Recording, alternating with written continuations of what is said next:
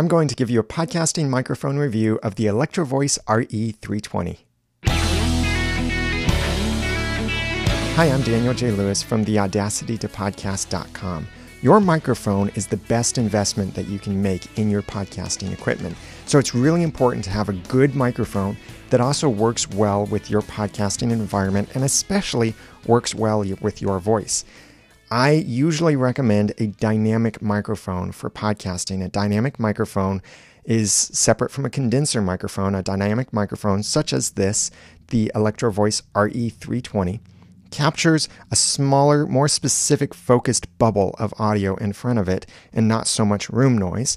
It also doesn't require phantom power from any kind of device. This is the Electro Voice RE320. It's a beautiful looking microphone. I love the black finish. For $299, I would say you can't go wrong with this microphone. It's an XLR microphone, which means that you will need some kind of adapter if you want to plug it directly into your computer, such as a XLR to USB adapter, or you'll be using this microphone with professional audio equipment, which uses the XLR connection, such as a mixer or some kind of external audio recorder. It's a great microphone.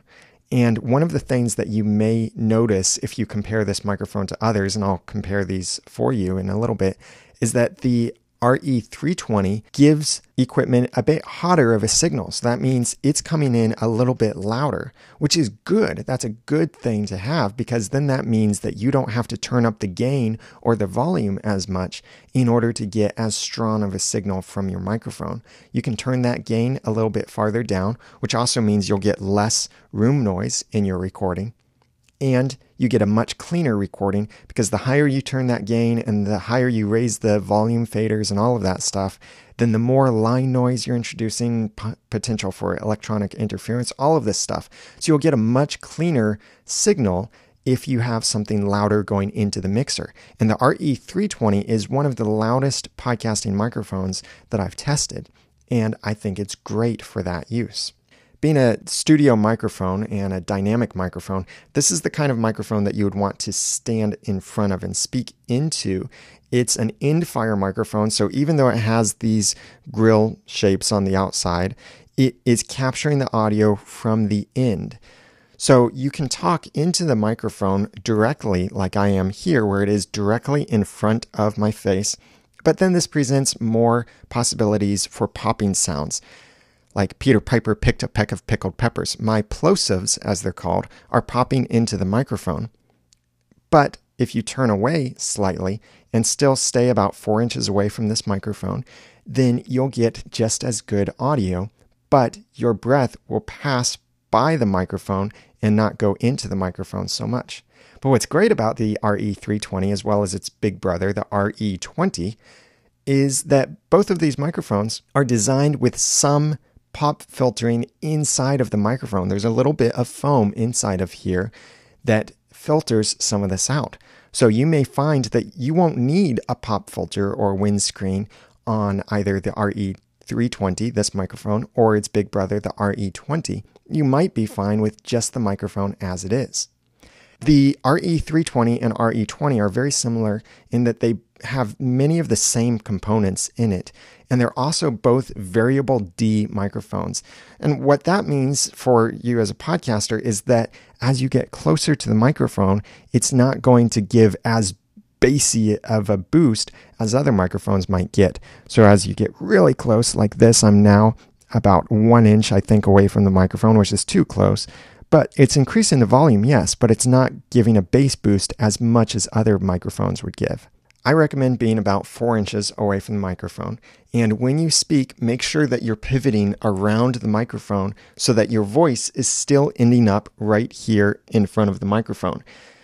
If you vary off the axis of the microphone, you exit this bubble that it's recording, or you're pointing your voice outside of that bubble.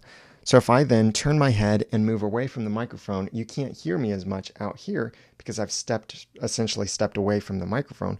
Now I'm back in that microphone bubble, and this is where you want to be. Whenever you're talking, if you have a co-host or you need to look at something, pivot around the microphone so that you will record inside of that little bubble.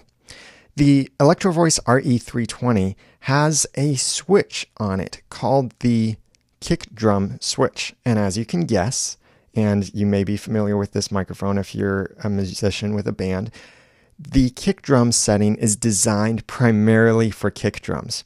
When the kick drum setting is off or in the right hand position, the RE320 is giving a pretty flat frequency response. That is, it's not doing much to your audio, increasing or decreasing certain frequencies. It does do some stuff at the very high end and very low end, but not very much. For the most part, it's an accurate representation of your voice. But when you engage the kick drum switch, it changes a bunch of stuff. It raises some things, lowers other things. So to let you hear what this sounds like, I will engage the kick drum switch. And now my voice sounds immediately different.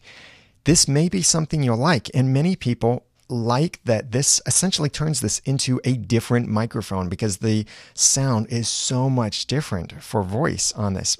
It's designed for the specific frequencies that a kick drum would use, but you could get special effects from this for your voice, or maybe just your specific voice will sound better using the, this kick drum setting.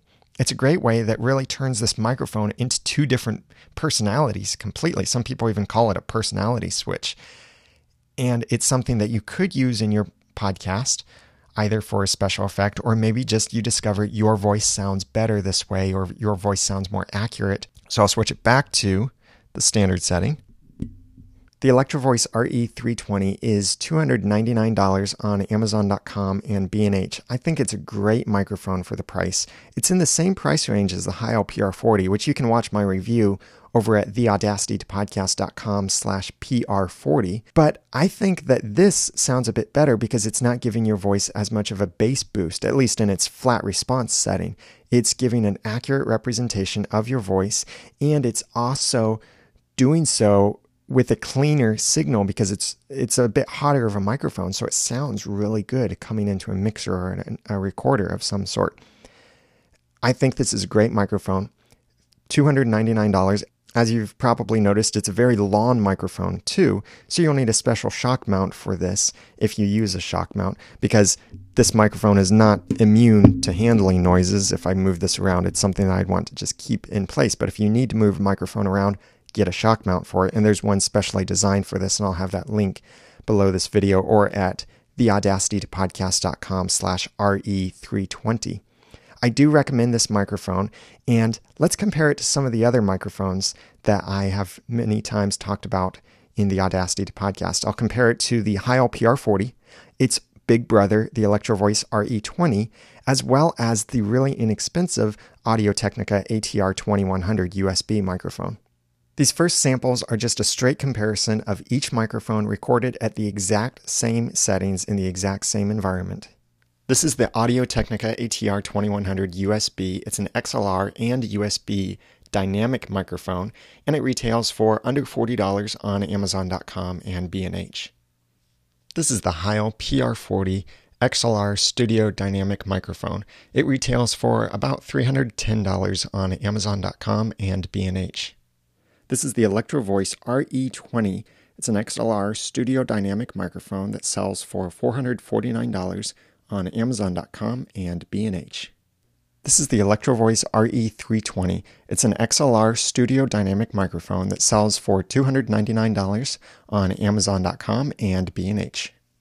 I recommend that you have the microphone about four inches away as you're recording your voice, and the farther away you get, the more room noise you're introducing. But here's the microphone compared to the other microphones at an 8 inch distance. The ATR 2100 USB, 8 inches away. The PR40, 8 inches away. The RE20, 8 inches away. The RE320, 8 inches away. Noise can be a big issue for podcasters, whether it be your computer, an air conditioner, a refrigerator, anything like that running in the background, some kind of noise that you cannot just simply turn off. So, how a microphone rejects sound from the side, called the side rejection, matters a lot. Here's a test where I set a fan on the floor eight feet away from the microphone to the side of the microphone the ATR 2100 USB 4 inches away with the fan 8 feet away. The PR40 4 inches away with a fan 8 feet away. The RE20 4 inches away with a fan 8 feet away. The RE320 4 inches away with a fan 8 feet away.